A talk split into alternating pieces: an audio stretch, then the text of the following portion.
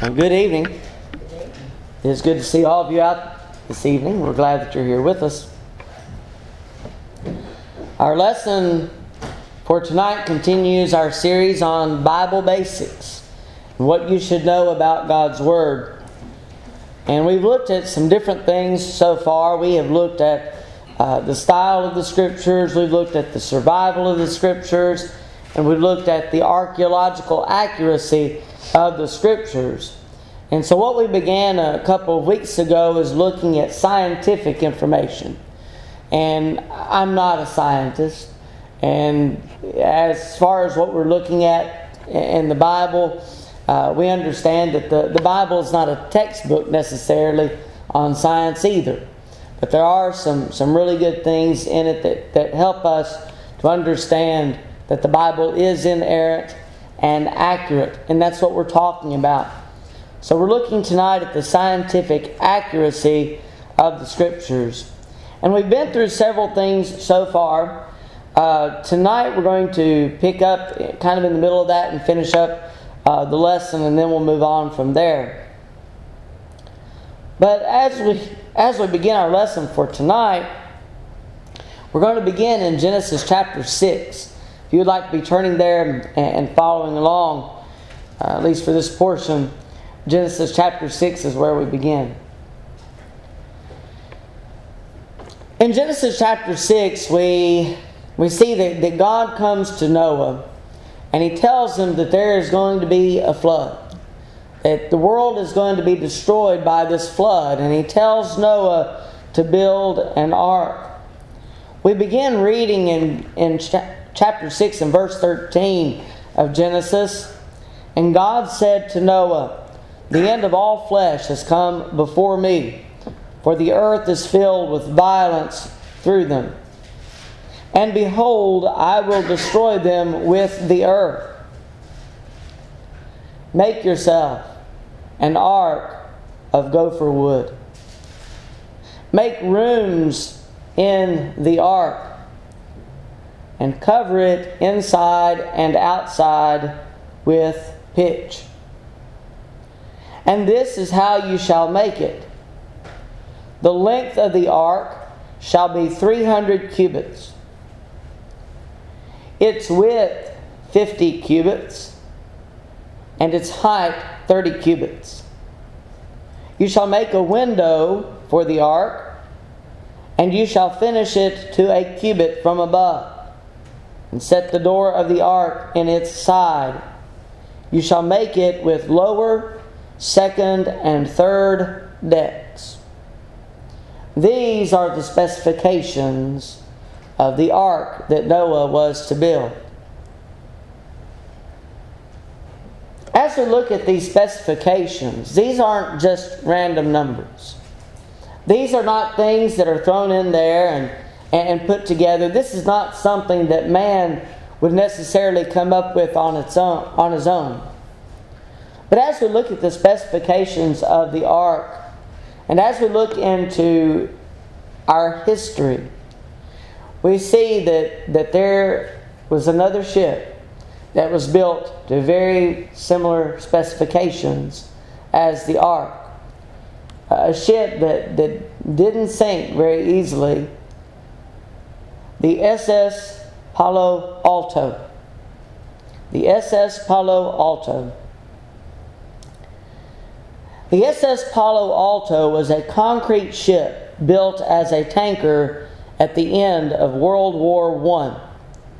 She was built by the San Francisco Shipbuilding Company at the U.S. Naval Shipyard in Oakland, California.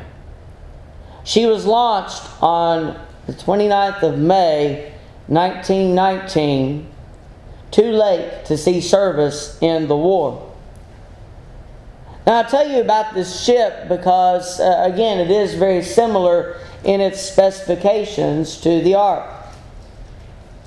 The measurements of the SS Palo Alto were 420 feet in length. A 54 foot beam and a 35 foot depth. we look at the specifications of the ark. The length of the ark shall be 300 cubits, its width 50 cubits, and its height 30 cubits. And this tells us again that these measurements weren't just random measurements. God knew how He needed this ark to be built. And He knew how to build it in such a way that it would withstand the storm that it was going to face, the flood waters and, and the rain and, and, and all of that.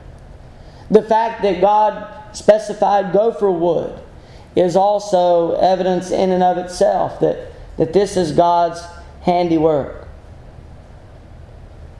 The measurements given for both ships were measurements and they were made of materials that were made to last for about 100 years or so at least. The ark is said to have lasted 100 years between the, the beginning of the ark to the flood. So uh, we see that, that same time period. And the SS Palo Alto from 1919 to about 2016 was still floating uh, until it started to deteriorate and and to, to this day it's still there. You can still find it. Uh, but it, it, it is in heavy disrepair. But about 100 years. So as we look at the specifications of the ark and as we look at, what the Bible says, and, and again, as we look at history, we see that these were specifications for not just the ark, but very similar specifications for another ship that did last for quite some time. Another piece of evidence that we find in scientific information in the Bible is the formation of static electricity the formation of static electricity. In about 600 BC, the ancient Greeks discovered that rubbing fur on amber, fossilized tree resin, caused an attraction between the two. And so, what the Greeks discovered was actually static electricity. Additionally, researchers and archaeologists in the 1930s discovered pots with sheets of copper inside that they believe may have been ancient batteries meant to produce light at ancient Roman sites. Similar devices were found in archaeological digs near Baghdad, meaning ancient Persians may have also used an early form of batteries. And that's just some of the early history in regard to what has been discovered uh, about static electricity. But it's not the first time that static electricity ever came about in 600 or so BC. But we find mention of it in Scripture, its formation. In Jeremiah chapter 10, and beginning with verse 13, Jeremiah 10 and verse 13. When he utters his voice, there is a multitude of waters in the heavens, and he causes the vapors to ascend from the ends of the earth. He makes lightning for the rain. He brings the wind out of his treasury. As far as our history is concerned, Benjamin Franklin is often credited with the discovery of electricity. In fact, he, he really just discovered electricity's connection to lightning, and that was in 1752. But we see that, that its formation, the, the way that static electricity comes about, was actually mentioned in Scripture. And it is uh, something interesting to us. As we look at nature, we look at other things as well, such as the process of rain, evaporation into air, and condensation to the earth again. Turn to Ecclesiastes chapter 1. Ecclesiastes chapter 1 And here we read of, of this process to some degree. Ecclesiastes chapter 1, beginning with verse 3. And verse 7 is the verse that we're really focusing on, uh, but we'll start at verse 3 for context. What profit has a man from all his labor, in which he toils under the sun? One generation passes away, and another generation comes, but the earth abides forever. The sun also rises, and the sun goes down, and hastens to the place where it arose. The wind goes toward the south, and turns around to the north. The wind whirls about continually and comes again on its circuit. Verse 7 All the rivers run into the sea, yet the sea is not full. To the place from which the rivers come, there they return again. All things are full of labor. Man cannot express it.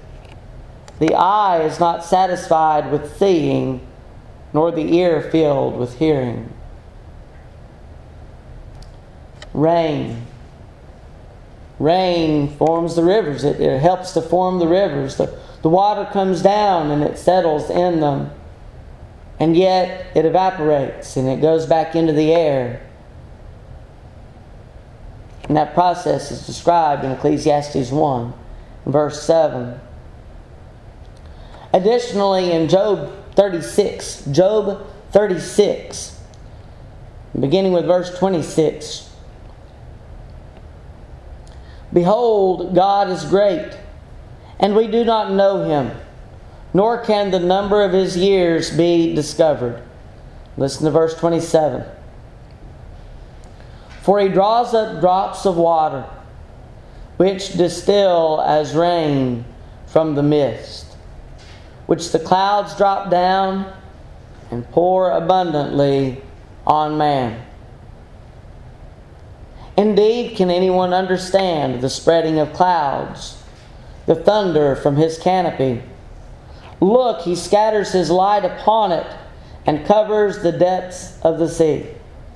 For by these he judges the peoples. He gives food in abundance. He covers his hands with lightning and commands it to strike. His thunder declares it, the cattle also concerning the rising storm. What we understand from these passages is that God is in control of all.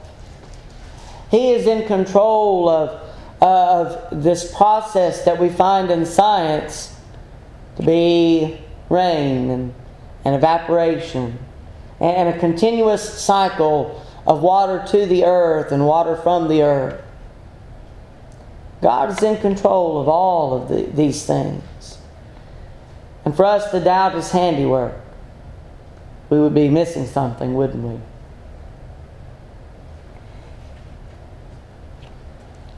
Let's look at some other things. Let's move on from, from things of the earth. And something else that we find in Scripture is quarantine and disinfecting procedures. These things did not originate with man, though uh, they are very, very much so as far as time is concerned in their infancy. As far as our, our cleanliness is concerned, uh, we usually wash hands before we do anything. Uh, I know working in the preschool, they want us to, to wash our hands as we come into the classroom. They want us to wash our hands while we're in the classroom. And they want us to wash our hands when we leave the classroom, just to keep from, from spreading germs. But these things are, are not new. These things are, are not original with man. Fairly recently, we discovered the importance of, of washing hands and, and how we are affected by germs and, and bacteria. This comes from globalhandwashing.org. But this is a, a short history on these procedures.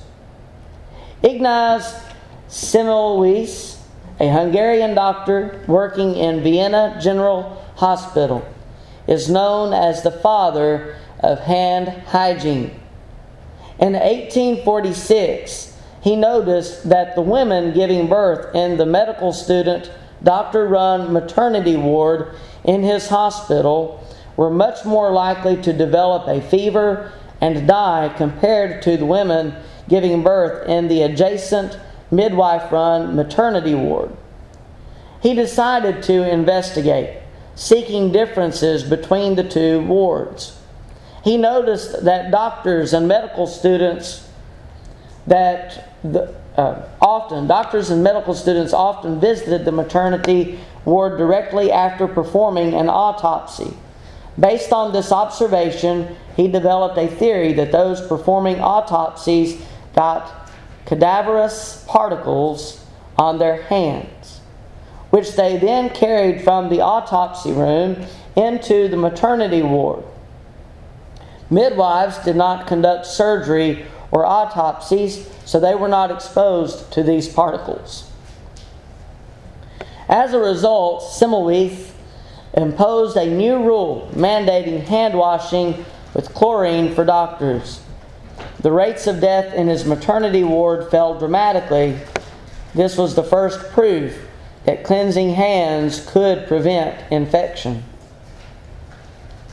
But again, this is not something that is original with man, but we actually find it in the Bible too. And in particularly in Leviticus chapters 13 and 14. And we won't take the time to go through the entirety of those two chapters, uh, but they do speak of the cleansing following leprosy. And it is something that, that is in regard to hygiene and the importance of it. In Leviticus 14, we'll begin reading at verse 1. Leviticus 14 and verse 1, verses 1 through 9. Then the Lord spoke to Moses, saying, This shall be the law of the leper for the day of his cleansing. He shall be brought to the priest, and the priest shall go out of the camp, and the priest shall examine him. And indeed, if the leprosy is healed in the leper, then the priest shall command to take for him who is to be cleansed two living and clean birds, cedar wood, scarlet, and hyssop. And the priest shall command that one of the birds be killed in an earthen vessel over running water. As for the living bird, he shall take it, the cedar wood, and the scarlet, and the hyssop, and dip them and the living bird in the blood of the bird that was killed over the running water. And he shall sprinkle it seven times on him who is to be cleansed from the leprosy, and shall pronounce him clean, and shall let the living bird loose in the open field. He who is to be cleansed shall wash his clothes, shave off all his hair and wash himself in water, that he may be clean. After that, he shall come into the camp and shall stay outside his tent seven days. But on the seventh day he shall shave off, or shave all the hair off his head, and his beard, and his eyebrows. All his hair he shall shave off. He shall wash his clothes, and wash his body in water and he shall be clean. It was important in regard to this disease that, that first of all, they stay away from the general public so as not to infect others. It, it was a contagious thing. And so they would quarantine those who had leprosy, but in order for them to come back into uh, civilization, as it were, they had to cleanse themselves first uh, the, the priest would examine them to make sure that they were healed of this leprosy, but they had to cleanse themselves in order not to take those germs and bacteria back into society and to infect others in the process. So we see that that was important. And that was what God told them to do. And maybe they didn't quite understand the importance of being clean but they understood the importance of doing what God said. And so they were, were cleansed in the process as they were doing as God told them to.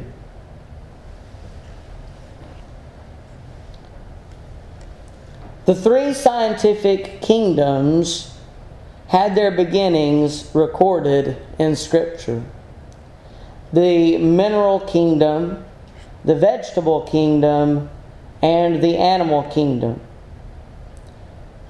begin reading in Genesis chapter 1, and we'll, we'll go through these a little at a time and, and, and show where these kingdoms are identified.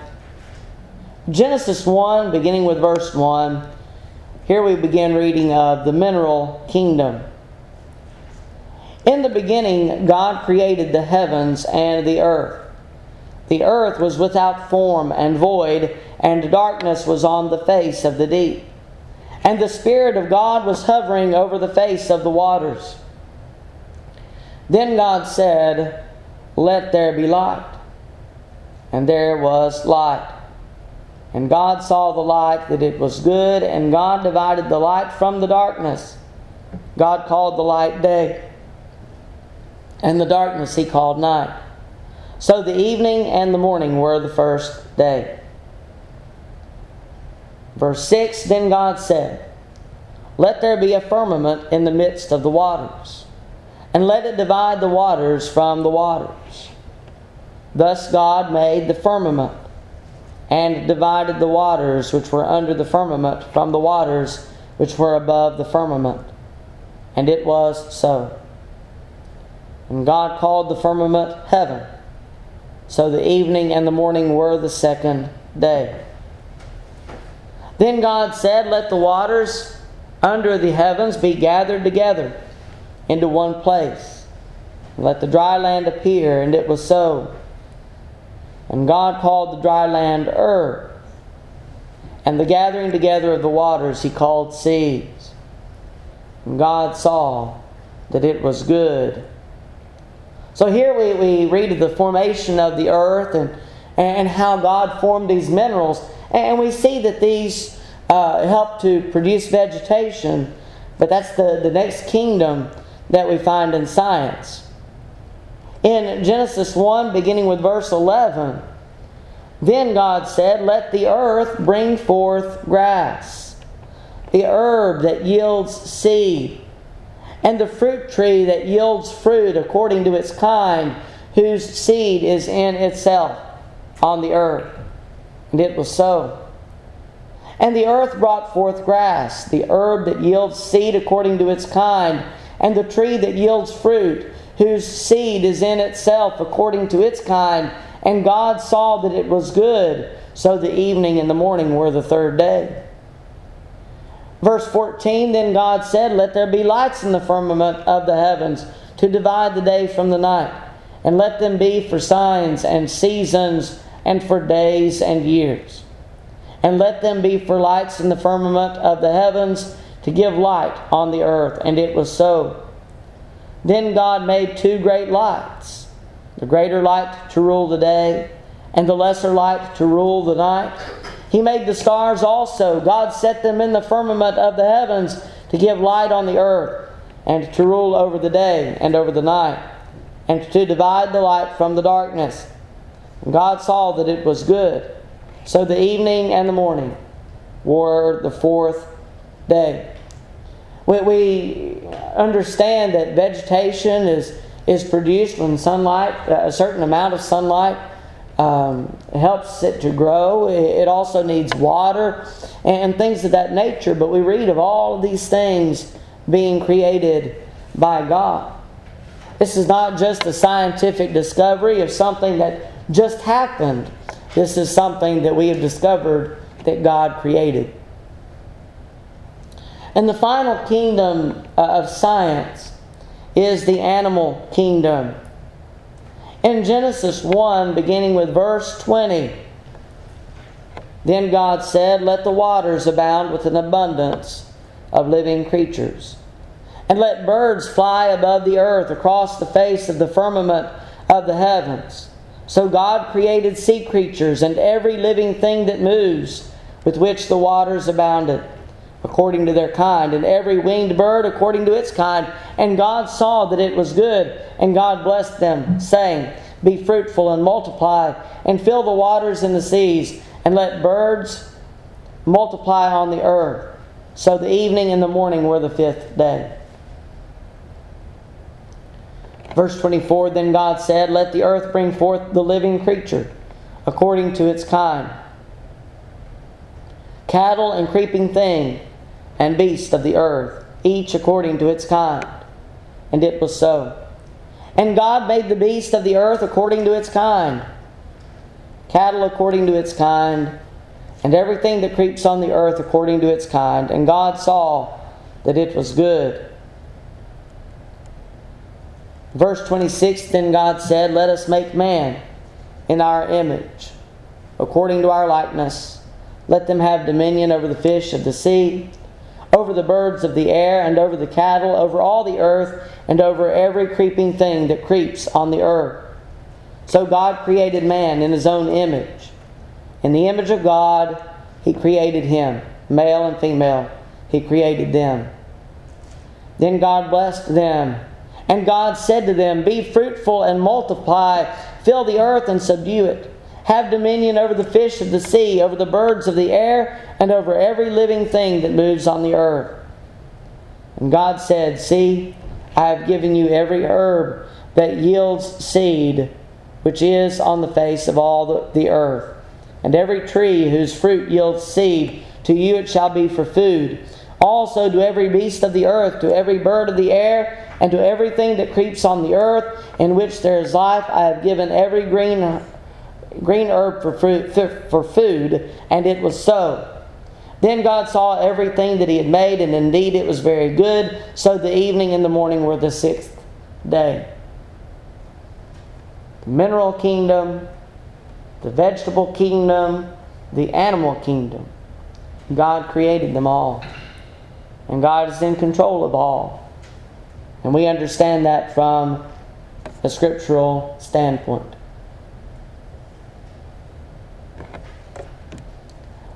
There are also five facts of science that we find in Genesis chapter 1.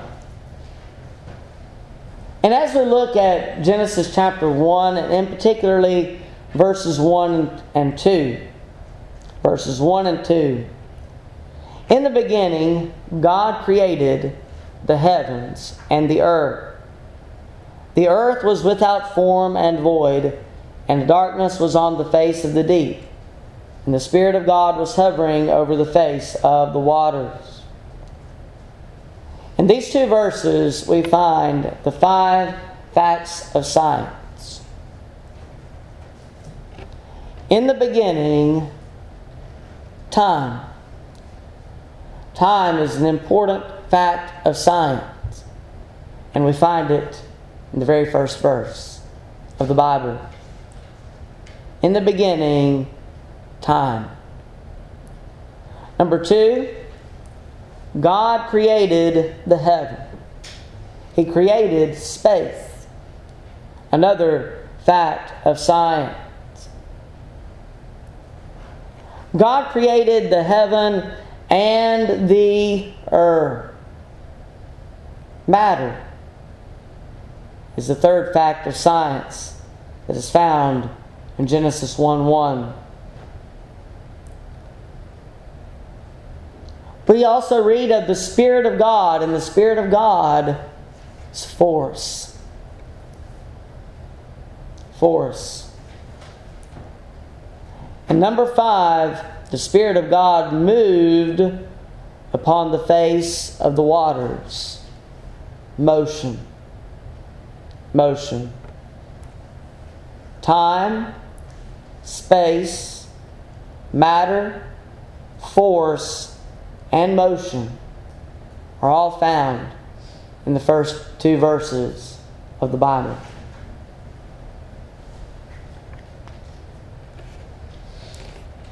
There are many other facts of science that we don't have time to, to go through, and, and honestly, I don't understand all of them myself. But some of the other things that, that we might find uh, of interest, something that you may look into on your own.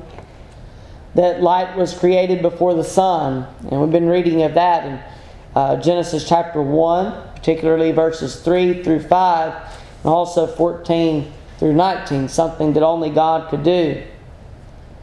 The geography of the Bible, the, the value of dust, movement of the planets in orbit, uh, something else that, that we are only recently able to discover, and treasures of snow, and many others. But this is just a short list of things that, that aren't in our lesson for tonight, but things that, that also prove the inerrancy and accuracy of the Scriptures.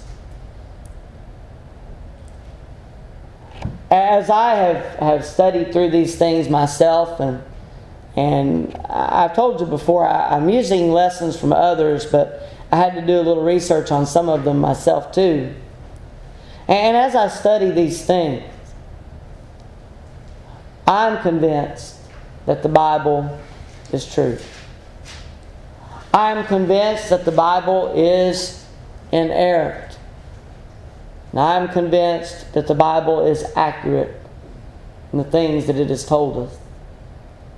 And even looking from a, standpoint of our world and, and things that we have discovered in science and and processes and things of that nature, things that, that we have studied in school. We have evidence of these things in the Bible long before man ever came across the importance of them. And I'm convinced that all of this can only be by the power of Almighty God. He picked a very fitting song before this lesson. This is my Father's world. And certainly this is my Father's world.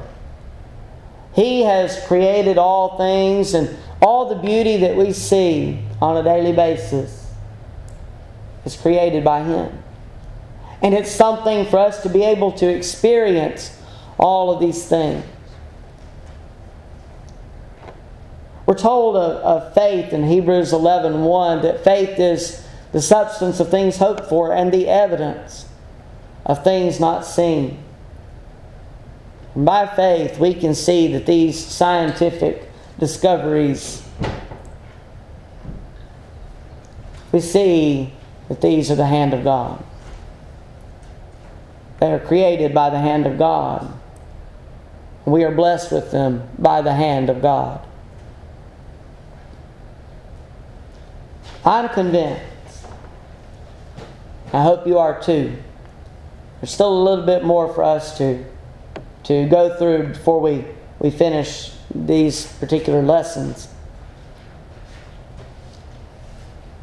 If you're not a Christian, if you need to obey the gospel, then we'd be glad to help you in that need if you need to repent, confess, be baptized for the remission of your sins. We can help you in that.